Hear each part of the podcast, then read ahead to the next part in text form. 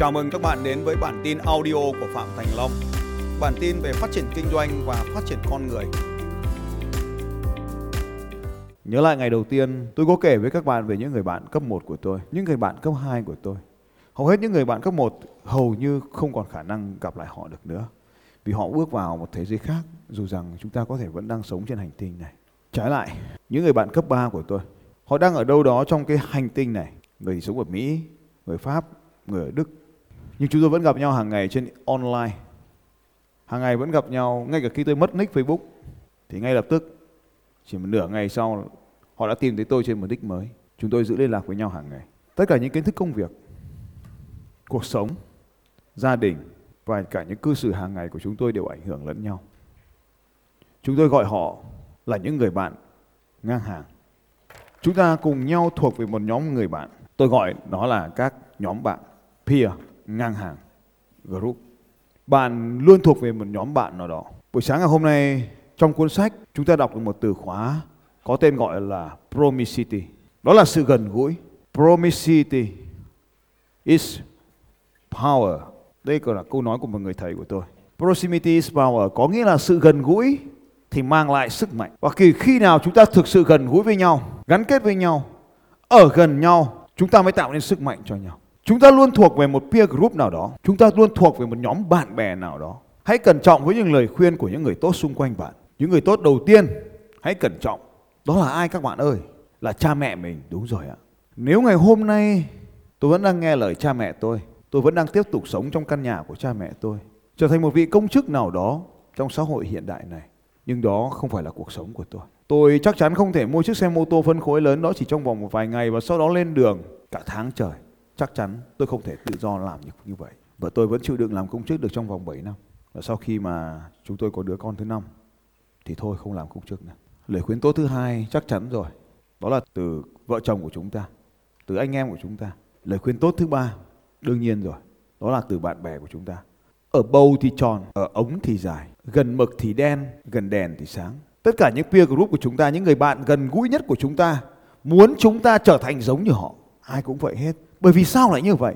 Bởi vì mỗi con người chúng ta đã nỗ lực hết trong khả năng tầm hiểu biết và suy nghĩ của mình để tạo ra con người của mình ngày hôm nay. Đó là nỗ lực tốt nhất có thể trong khả năng của cái đầu này, để tạo nên con người của mình ngày hôm nay. Và chúng ta nghĩ thế giới này như thế là tuyệt vời rồi. Và chúng ta muốn tất cả những người xung quanh đều lên trở nên tuyệt vời giống như mình. Chúng ta thường có xu hướng đưa ra những lời khuyên miễn phí cho những người xung quanh để họ trở thành giống như mình. Proximity is power. Sự gần gũi mang lại sức mạnh. Và chúng ta có xu hướng trở thành người mà chúng ta gần gũi nhất khi bạn muốn tiến lên một nấc thang mới trong quá trình học tập cùng với Phạm Thành Long. Bạn sẽ thành một nhóm nhỏ, hai hay ba người. Đó chính là peer group của bạn. Và chính sự gần gũi đó đã đem đến con bạn, con người của bạn ngày hôm nay. Câu chuyện ngắn đang được lan truyền trên mạng là thế này. Thằng A hỏi thằng B, mày ơi, đi chơi đi. Thằng B hỏi, đi đâu? Thằng A bảo, thì mày đi đâu tao đi đấy. Thằng B bảo, mày đi đâu? Tao cũng đi đấy và sau đó cả hai thằng đều ở nhà. Cuộc sống của chúng ta ngày hôm nay cũng vậy. Chúng ta đang giống hệt với những peer group của chúng ta và chúng ta cảm thấy an toàn trong bối cảnh đấy. Một người độc thân sẽ ở gần với một người độc thân và sau đó chúng ta cảm thấy an toàn với hình ảnh độc thân đấy. Chúng ta chấp nhận cái hoàn cảnh độc thân đấy và không mong muốn tiến lên một nấc thang mới trong mối quan hệ. Có câu chuyện thế này. Mỗi khi vợ tôi giận tôi, cô ấy lại lên diễn đàn và hỏi rằng, chồng tôi thế này thì tôi làm làm thế kia? Và mỗi lần như vậy, những bà mẹ đơn thân lại đưa ra lời khuyên, bỏ thằng chồng như thế thì bỏ quách đi xong. Và lần đó tôi đã quyết định viết sẵn đơn cho cô ấy và đã ký sẵn ở đấy. Từ từ đó, cô ấy không còn lên mạng nữa. Hãy cẩn trọng với những lời khuyên miễn phí của những người tốt xung quanh bạn. Câu trả lời thực tiễn là bạn có muốn trở thành những người như thế không? Lúc đấy tôi có hỏi như vậy đấy. Bạn có muốn trở thành những người bạn giống như những người đó không? Bạn ấy trả lời không, tôi phải gấp nhiều lần như thế. Tạm thời gấp nhiều lần như thế là gấp thế nào chưa biết. Thằng đó nó đang nợ khoảng độ 10 tỷ. Gấp nhiều lần như thế là thế nào chúng ta cũng chưa biết phải không nào? Nhưng nếu chúng ta không muốn trở thành những người đang bên cạnh mình, bạn không muốn tiếp tục sống cuộc sống giống như những người bên cạnh mình, thì bạn bắt buộc phải thay đổi cái nhóm peer group này của mình Bạn phải bắt đầu từ thay đổi từ bối cảnh này và phá vỡ đi những mối quan hệ này để thiết lập nên dũng cảm thiết lập lên những mối quan hệ mới. Nhưng sự thực là chúng ta còn nhớ quả bóng an toàn xung quanh chúng ta không ạ? À? 3,6 mét là vùng an toàn của chúng ta. Những người bên ngoài 3,6 mét này không ảnh hưởng được đến chúng ta. Hãy kiểm tra xem những người trong phạm vi 3,6 mét của bạn là ai. Những người bạn của tôi. Những người đã tiến xuống dưới hội trường và không làm gì. Bạn đã đi trong cùng 3,6 mét đấy với những ai? Những người không làm gì. Và đấy chính là kết quả cuộc chơi của bạn. Chọn bạn mà chơi. Hãy chọn những người bạn muốn trở thành để chơi cùng. Nhưng vấn đề là khi chơi với những người bạn muốn trở thành thì họ không sẵn sàng chơi cùng với bạn. Vậy chúng ta thực sự phải làm gì? Đầu tiên là phải bớt đi hoặc dừng ngay lập tức những mối quan hệ mà bạn không muốn trở thành đó. Nếu bạn muốn thực sự có một gia đình hạnh phúc, hãy ở trong bữa cơm của những gia đình hạnh phúc. Nếu bạn muốn trở nên hạnh phúc hơn nữa, hãy ở gần hơn nữa với những con người hạnh phúc. Nếu bạn muốn trở nên mạnh khỏe, hãy sống trong cộng đồng của những người mạnh khỏe. Tất nhiên rồi, nếu bạn muốn ăn nhậu, hãy sống trong cộng đồng của những người ăn nhậu. Nếu bạn muốn được đi chơi nhiều hơn trên thế giới này để khám phá nhiều hơn thế giới này, bạn phải sống trong cộng đồng của những người thích đi lại. Một điều chắc chắn là bạn sẽ không thể trở nên giàu có nếu gần gũi với những người đang nghèo khó giống như bạn. Phải thuộc về một nhóm người khác, phải thuộc về một cộng đồng người khác.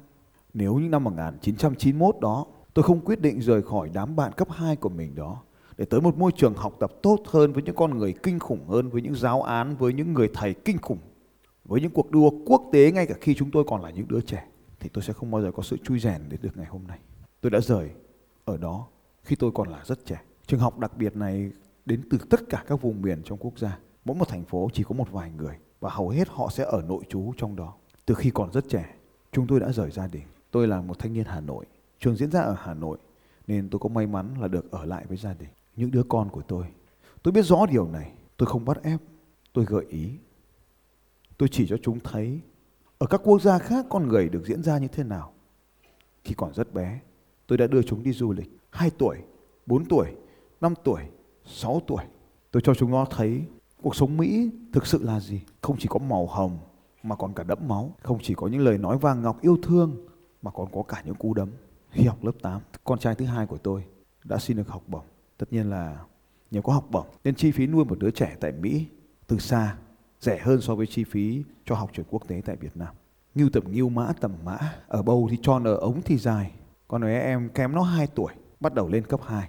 Bằng cách nào đó theo bạn, theo bè, thông qua trung tâm tư vấn cũng đã có được học bổng tại Anh. Hãy hình dung ra một đứa trẻ 11 tuổi nếu ở nhà ở Việt Nam có khi vẫn còn phải dục ăn, dục uống, dục mặc quần áo, dục tắm rửa, tự thân một mình, sống ở nước ngoài và đến bây giờ vẫn sống một mình ở nước ngoài.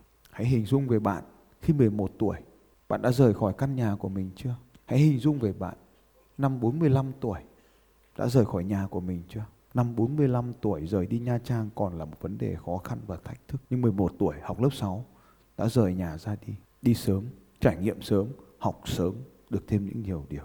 Năm nay nó mới 17 tuổi, tức là đi cũng được 6 năm rồi. Và lại xin được học bổng ở Mỹ. Khi anh chị nó học ở Mỹ, và tôi thường ca ngợi nước Mỹ. Tôi nói nước Mỹ trong những câu chuyện và những trải nghiệm của tôi. Không giống như nước Mỹ mà nó đang được trải nghiệm. Nước Mỹ của bố nó là một nước Mỹ hoàn toàn khác. Với những con đường trải dài lá vàng, với băng, với tuyết, với rừng, với những khu bảo tồn. Đó là những nơi tôi đến. Còn đối với chúng nó, đó là những thành phố xa hoa, tráng lệ. Những ký túc xá, những người bạn, dạp chiếu phim, quán bar. Nhưng tôi thì không như vậy. Tôi không ràng buộc, tôi không ép buộc. Cho thế giới này có những trải nghiệm nào, chúng ta hãy chấp nhận những trải nghiệm đó. Chúng ta cũng chẳng biết thế nào là ngoan, thế nào là hư Tất cả những gì có thể làm là không vi phạm pháp luật và đạo đức. Nếu có những trải nghiệm như vậy, chúng lại thuộc về một peer group khác. Với những người bạn khác, tôi thường xuyên nói chuyện với bạn của con trai tôi. Những đứa trẻ đến từ Hàn Quốc, Mỹ, Canada. Và nó hoàn toàn tự hào nói với chúng ra rằng This is my dad. Những đứa trẻ đó vô cùng ngạc nhiên về thằng Biên nhà tôi. Tại sao nó lại có một người cha tuyệt vời đến như vậy? Khả năng trọ trẻ tiếng Anh, nhưng hoàn toàn có thể tạo ra cảm hứng cho lũ trẻ. Tôi nói chuyện với bạn bè của con gái tôi, xem chúng thực sự là ai. Con gái tôi tự hào về tôi như cách mà một đứa trẻ tự hào về cha mình. Tôi không ngăn cấm, tôi không ngăn cản. Mỗi khi chúng có dịp về nước, Chúng thường chọn những dịp tôi có giải đấu để tham gia cùng với tôi khi về nước. Nó một cách khéo léo hơn, tôi thường bí mật chọn những giải đấu mà chúng có khả năng về nước. Trong khi những đứa trẻ khác chỉ biết ăn và ngủ, lấy tiền cha mẹ và học hành, thì chúng còn biết tham gia vào các hoạt động xã hội ở bất kỳ môi trường nào từ tấm bé. Các hoạt động xã hội đều được tham gia. Về từ khi 2 tuổi, nó đã tham gia cùng với tôi trong những chuyến đi từ thiện. Những hoạt động từ thiện ít được tôi quảng bá, chỉ đơn giản là tôi muốn làm như vậy thế thôi. Từ rất bé, chúng nó được đi. Đây là con gái của tôi.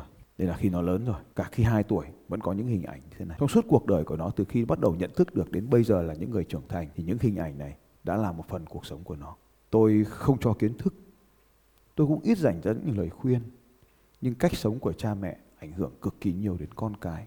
Vậy thì thay vì dạy, thay vì khuyên bảo, hãy sống thật tốt cái đã. Từ đó con cái sẽ nhìn chúng ta. Câu này trong tiếng Việt là con nhà tông không giống lông cũng giống cánh. Tất nhiên, những đứa trẻ lớn lên nó sẽ đẩy dẫy những sai lầm. Tôi không ít lần phải tự tay nửa đêm cả công ty đi giải quyết truyền thông cho nó. Cả công ty bận rộn làm việc để giải quyết truyền thông cho con gái. Những sai lầm như vậy vẫn có thể tồn tại với chúng ta, nhưng đó là một phần tất yếu. Sai sớm, sửa sớm, học sớm, trưởng thành sớm. Xin chào các bạn và hẹn gặp lại các bạn vào bản tin audio tiếp theo của Phạm Thành Long vào 6 giờ sáng mai.